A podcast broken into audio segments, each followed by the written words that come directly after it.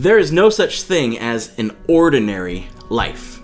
And whether your life has been great or, or difficult or disappointing or maybe just pretty good or just mundane, there is so much more available. There is such a bigger purpose available than most of us can even imagine. And it all starts with the Holy Spirit and knowing what His purpose is. So, let's talk about it together.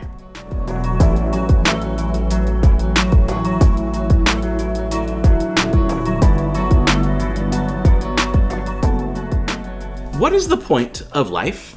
Like, is it just to, you know, get through it and get by, or maybe find something you love and pursue it? Or is it, you know, love God and love others? If that's the point, then why is that the point of life? And what's what's the point of being a Christian? Whether you are call yourself one or not, what do you think the point of being a Christian is? Is it like to be nice, to be a good person, maybe to tell bad people how bad they are, or to go to heaven when we die? Another question what's the point of the church? Is it like to teach us to be nice, to, to make bad people not as bad, to, to make people good citizens, to, to teach people about God, or, or maybe make the world better? Well, then, how would it do that? See, we can go through life and we can go through our routines and do our religions without really thinking about it. We can just do what we think we should do or, or what feels good, or we do it just because, you know, that routine gives us a sense of security and control. But you rip that routine away, kind of like what happened with COVID, right? And we're left feeling lost and, and empty and scared or, or even angry. We can't experience a life of purpose when we don't know the real purpose of our lives. But there's a better way. And we see it in the teachings of Jesus and the biblical writings. It's knowing the Holy Spirit. And so we're doing this series about the Holy Spirit. So, what is the Holy Spirit? Everything about that we can think of about the Holy Spirit. And so this is week two. And so a little bit of review, just so we're on the same page. In the last episode, we talked about how the Holy Spirit is the most important and yet the most misunderstood part of following Jesus. Why is it the most important? Because the Holy Spirit is the personal presence of God Himself. And so in this series, yes, he's the most misunderstood. So now the point isn't to understand the Holy Spirit, but it's to know the Holy Spirit. That is the goal of this entire series is that all of us would know the Holy Spirit better and better. So this week what we're going to find is knowing the purpose of the Holy Spirit reveals the purpose of our lives. And so to know to help us know the Holy Spirit's purpose, I think we need to kind of look back a little bit to, through the story of God. And around 600 BC, God chose a man named Joel to be his prophet, to be somebody who, who speaks for him to the Jewish people. See, God had promised Joel's ancestors that they would be, that he would be their God, and that they would be his people, that they would be his representatives on earth to show the world the, the reality, the glory, the love of God. But these people in Joel's time, though they were going through the motions of their religion, their hearts were far from God.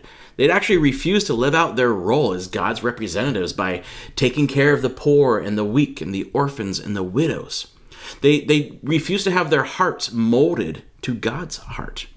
So through Joel, God warns that a judgment is coming, that, that there's going to be consequences coming for them going back on their deal with God, that enemies were about to invade, which was part of the original covenant or deal that God and the Israelites had agreed to. But in all of this, God also says those consequences, they're not going to last forever. He will be merciful, and that the day of the Lord would come a time when, when God would come and rescue and restore his people, that he would be with his people, that he would defeat evil and rescue the world. And in all of that, he says, Then, after doing all those things, I will pour out my spirit upon all people. Your sons and daughters will, prophesy, your old men will dream dreams, and your young men will see visions. In those days, I will pour out my spirit even on servants, men and women alike and I will cause wonders in the heavens and on the earth blood and fire and columns of smoke. The sun will become dark, and the moon will turn blood red before the great and terrible day of the Lord arrives. But everyone who calls on the name of the Lord will be saved. He's saying God will send his spirit, his personal presence, not to fill their temple anymore, but to fill his people. all of his people male, female, rich, poor. Now, around the same time, God had another prophet named Ezekiel expand on what this day of the Lord would be like. Then I will sprinkle clean water on you, and you will be clean. Your filth will be washed away, and you will no longer worship idols. And I will give you a new heart, and I'll put a new spirit in you. I will take out your stony, stubborn heart, and give you a tender, responsive heart. And I will put my spirit in you, so that you will follow my decrees and be careful to obey my regulations. See, God's Spirit, and as we saw last time, His, his Ruach would come and restore and cleanse and heal and transform and empower His people so they could truly love Him. They could truly follow Him. They could actually be His people, a new kind of people. And then 600 years later, a poor Jewish peasant claims to be this God who has come to restore and cleanse and heal and save and transform and empower his people. And he walks around ancient Middle East and he accepts the unacceptable.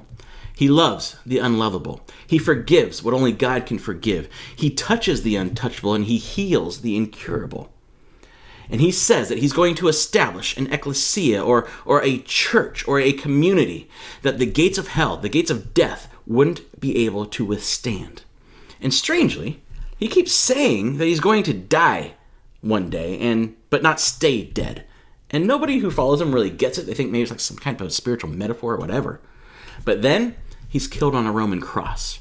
And everyone thinks it's over. Like this whole movement is done. The guy who based it all on himself is gone. Obviously, he was wrong, and this has been some huge mistake. Until on the third day, they see him alive again. And for 40 days, they see him, and he teaches them, and he eats with them. Once, when he was eating with them, he commanded them, Do not leave Jerusalem until the Father sends you the gift he promised. As I told you before, John baptized with water, but in just a few days you will be baptized with the Holy Spirit. And I think the the disciples there are saying, Why wait? I mean, like, Jesus, you're alive. You're obviously stronger than death itself. You're way stronger than the Roman Empire. So let's do this. Like, in fact, can we like start conquering the Romans now? So when the apostles were with Jesus, they kept asking him, Lord, has the time come for you to free Israel and restore our kingdom? He replied, The Father alone has the authority to set those dates and times, and they are not for you to know. But you will receive power when the Holy Spirit comes upon you, and you will be my witnesses, telling people about me everywhere in Jerusalem, throughout Judea, in Samaria, and to the ends of the earth. And so Jesus is saying, hey, hey, hold on, guys. Like, no, we're not conquering Rome. Like, you're still thinking earthly kingdoms and, and politics and, and power and authority. You still don't understand what this is about. You don't understand what the kingdom of God really is. You still don't understand your true purpose. But soon, you will. And besides, like you're still those stairs, just you're still those scared guys who who ran away when I was arrested. Like you need to wait for real power to be able to, to be able to do anything. And then, as Jesus, after Jesus says that, it says he ascended into heaven, and they didn't see him anymore, which is not the strangest part of the story as we continue. And so they do. They do what they're told, and they wait. Like if somebody predicted that they would die and rise again, and then pulled it off, you would listen to them too, right? And so they do. And then 50 days after Jesus rose from the dead, on the day of Pentecost, all the believers were meeting together in one place. Suddenly there was a sound from heaven like the roaring of a mighty windstorm, and it filled the house where they were sitting. Then what looked like flames or tongues of fire appeared and settled on each of them, and everyone present was filled with the Holy Spirit and began speaking in other languages as the Holy Spirit gave them this ability. And so they're, they're in this room, they, they come out, and Jerusalem is full of people, and some of the people are amazed, like, oh my gosh, I'm from, you know, this country and they're speaking my language. How do they know my language? And everybody's hearing their own language. So they're amazed, like, what's going on? While others, you know, like we would probably do, are like, no, these guys are drunk. Like, they're just babbling fools. They've been drinking too much. And Peter gets up and he says, guys, it is too early for people to be drunk. Obviously, they hadn't invented mimosas yet. But he says, here's what's actually going on.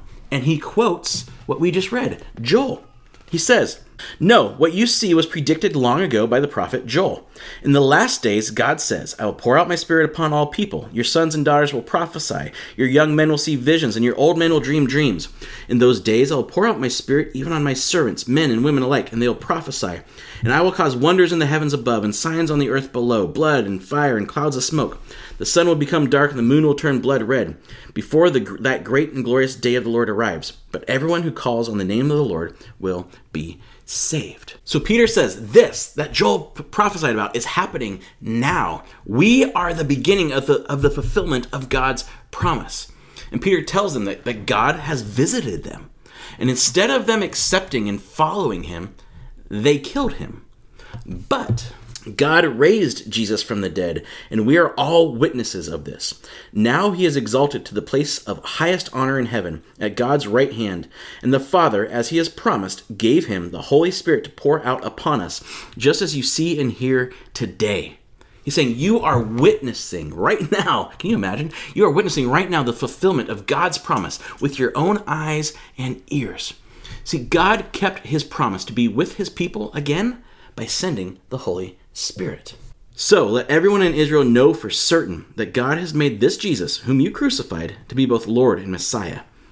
Peter's words pierced their hearts, and they said to him and to the other apostles, Brothers, what should we do? Peter replied, Each of you must repent of your sins and turn to God, and be baptized in the name of Jesus Christ for the forgiveness of your sins. Then you will receive the gift of the Holy Spirit. This promise is to you, to your children, to those far away, all who have been called by the Lord our God. It says, anyone who repents, anyone who chooses to trust that Jesus was and is God and that God raised him from the dead will receive the Holy Spirit. He's saying to these people that you too will be part of God's promise through Joel. And it's not for a, a select few, but all are invited, just as God promised. Young, old, rich, poor, Jew, Gentile, male, female. And when Peter's done, 3,000 people choose to believe. And they are the beginning of a new community. And really, a new kind of humanity. People filled with the Holy Spirit of God. And on that day, God put in motion what he had promised so long ago. The kingdom of God has broken through. The Spirit of God has been poured out on his people on purpose for a specific purpose. And if you remember last week, we talked about the Spirit of God, how the Spirit of God brings life, right? He breathes his holy Ruach on creation and brings life to it. And that is still his purpose to bring life, real life, fulfilling life that starts now and lasts forever, to, to a new people in order to bring life to all of creation. The purpose of the Holy Spirit is to give life to a new people who will show the world the life Jesus offers. And Peter actually expands on this idea a few years later. But you, talking to Jesus followers, are not like that, for you are a chosen people. You are royal priests, a holy nation, God's very own possession. As a result, you can show others the goodness of God, for he called you out of the darkness into his wonderful light. Once you had no identity as a people, now you are God's people. Once you received no mercy, now you have received God's mercy. As scholar Gordon Fee said, God is not just saving individuals and, and preparing them for heaven. Rather, he is creating a people among whom he can live, and who, in their lives together, will reproduce God's life and character. And so now, instead of a temple being the place where, where people experience God, this new community brings God to the world. It is in this community of people that the Holy Spirit points the world to Jesus. Don't you realize that all of you together are the temple of God and that the Spirit of God lives in you? So, this community of Jesus followers living and supporting and celebrating together is the temple of the Holy Spirit. And our like our church gatherings, right? Those are ex- an expressions of that temple of of the church. The building is not the temple. The community of people are together the temple. And the community, check this out, the community is the temple because each individual member is also now a temple of the Holy Spirit. Don't you realize that your body is the temple of the Holy Spirit who lives in you and was given to you by God? The Holy Spirit has made the church the new temple of God, made up of new individual temples of God. It's kind of like the best way I could think of it is like, do you, if you remember those those toys, maybe from the 80s or 90s, or those cartoons where you know the heroes had these vehicles, but then they would you know, transform and all come together and make one big robot. Like that's how I see the church. Like we're all our own little robot, then we come together and make the big robot. Or like a, a food truck pod, right? Like Beehive Station if you're in Salem. And you have all these trucks together making this food eating experience. But each truck can also go on its own and bring food to people. See, we are we are that's what the the church is. If you are a Jesus follower, you are bringing God wherever you go. You're like little portable temples of God, temples of the God of the universe. Like, have you ever really, if you're a Jesus follower, have you ever seen yourself like this? This is no ordinary life. Like, why is it like this? Why is this? What is so different about these new people? See, these new humans live in an already, but not yet, existence. They are already living in the kingdom of God now. They have and they experience God reigning as king in their lives, in their minds, in their hearts. But they're not yet fully what they will be when Jesus returns and recreates all of creation. Jesus followers are the first of the fulfillment of God's ultimate promise. They are a sign that the rest of the promise will be fulfilled, that evil will be dealt with, that pain and suffering and death will ultimately die forever, that God will reign in the hearts of humanity, that we will be restored to our perfect Father forever. Let all the world look to me for salvation, for I am God, there is no other. I have sworn by my own name, I have spoken the truth, and I will never go back on my word. Every knee will bend to me, and every tongue will declare allegiance to me. The people will declare, The Lord is the source of all my righteousness and strength. And so, right now, those who have and live and walk with the Holy Spirit are the first of restored humanity, or as the Apostle Paul called them, first fruits, right? They are like the first blossoms on the trees at the very beginning of spring right? Those first few blossoms, they show and they, they promise what will come a beautiful earth, beautiful world covered in blossoms. And the Holy Spirit was given on purpose. And so if you are a Jesus follower, you have a purpose. It's to demonstrate and proclaim the love of God to the world Jesus came to save. You were recreated to be examples of the life Jesus offers now, and to be examples of what humanity will be when God makes all things new again. Our purpose is to show who God is, what life, eternal life, is like now, and what it will be like when all things are put right, both as individuals and as the community of the church, of all races, all genders, all statuses, living equally in love and peace with each other. And so Jesus followers are right now living as people of the future, with God's personal presence in a world that is still in, ch- in the chains of evil. A life filled with and controlled by the Holy Spirit is a taste of humanity's future now. So, through the Holy Spirit, God is creating a people of His own to show the world who He is.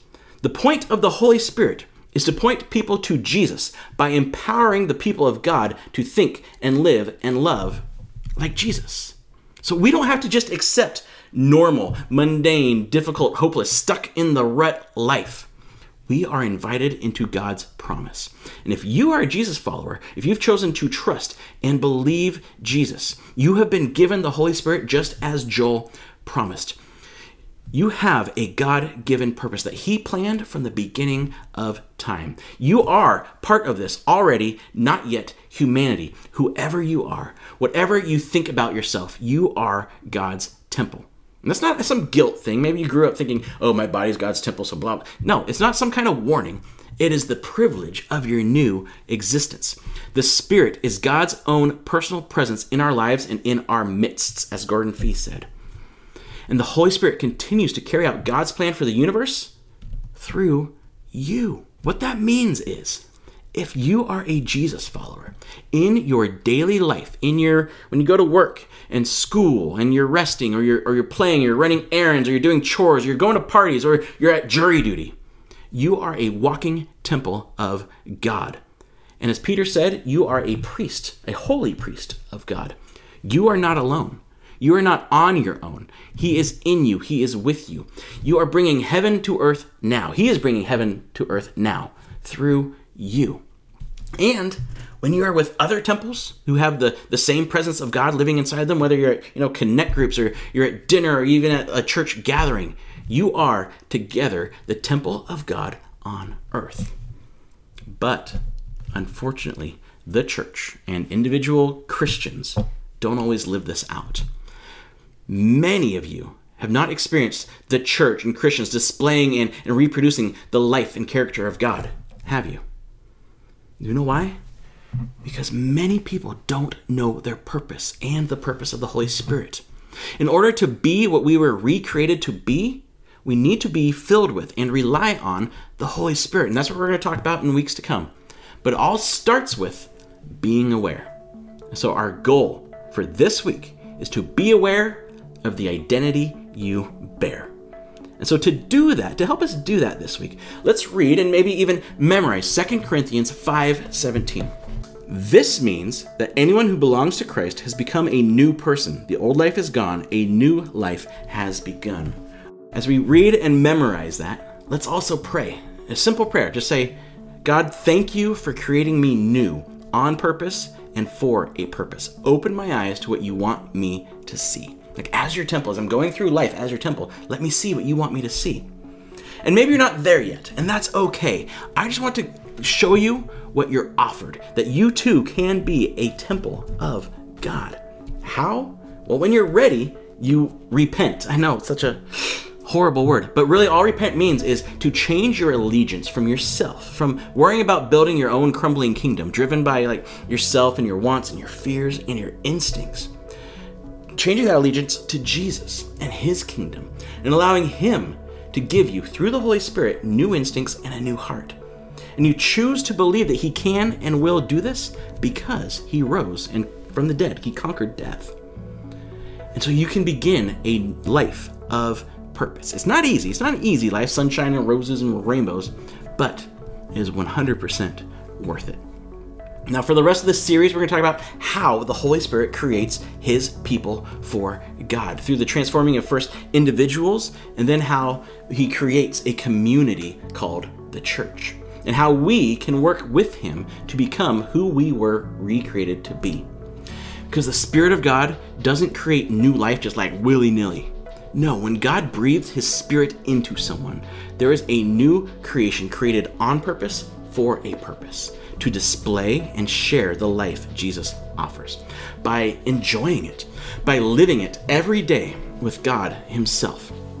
So, yeah, there is no ordinary life. So be aware that the Holy Spirit is there in you. Be aware of who you really are. Because the purpose of the Holy Spirit is to bring the life of God to the world through the life of God's people.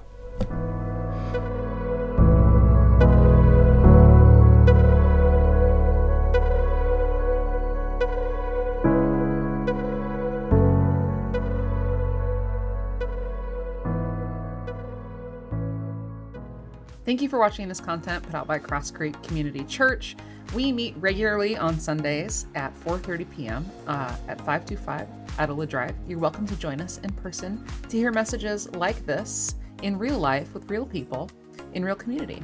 We have snacks afterwards. There's stuff for kids. We sing a few songs and we take communion, not in that order. Don't forget to check out our website for more information. You can also join a small group if you're interested in diving deeper into community. There's information about that on our website as well. We have a Youth Connect that middle school and high school students are invited to. Those are on the first and the third Sundays of the month. So our next meeting is coming up in a little bit. Keep an eye on the calendar and the website and social media for information about that. Thank you for watching on YouTube, listening on the podcast, engaging with us on social media, and emailing us if you have any questions. Uh, don't forget, if you have any questions particular to this study, uh, we are welcoming those info at yourcrosscreek.com, and we look forward to having a conversation with you and meeting you in person. See you Sunday. Cleanse and heal and transform and empower his people so that they could. Tr- what happened? Good. Good. Ah, that was like my voice like went away from me. Good. Get back here. I lost control of it.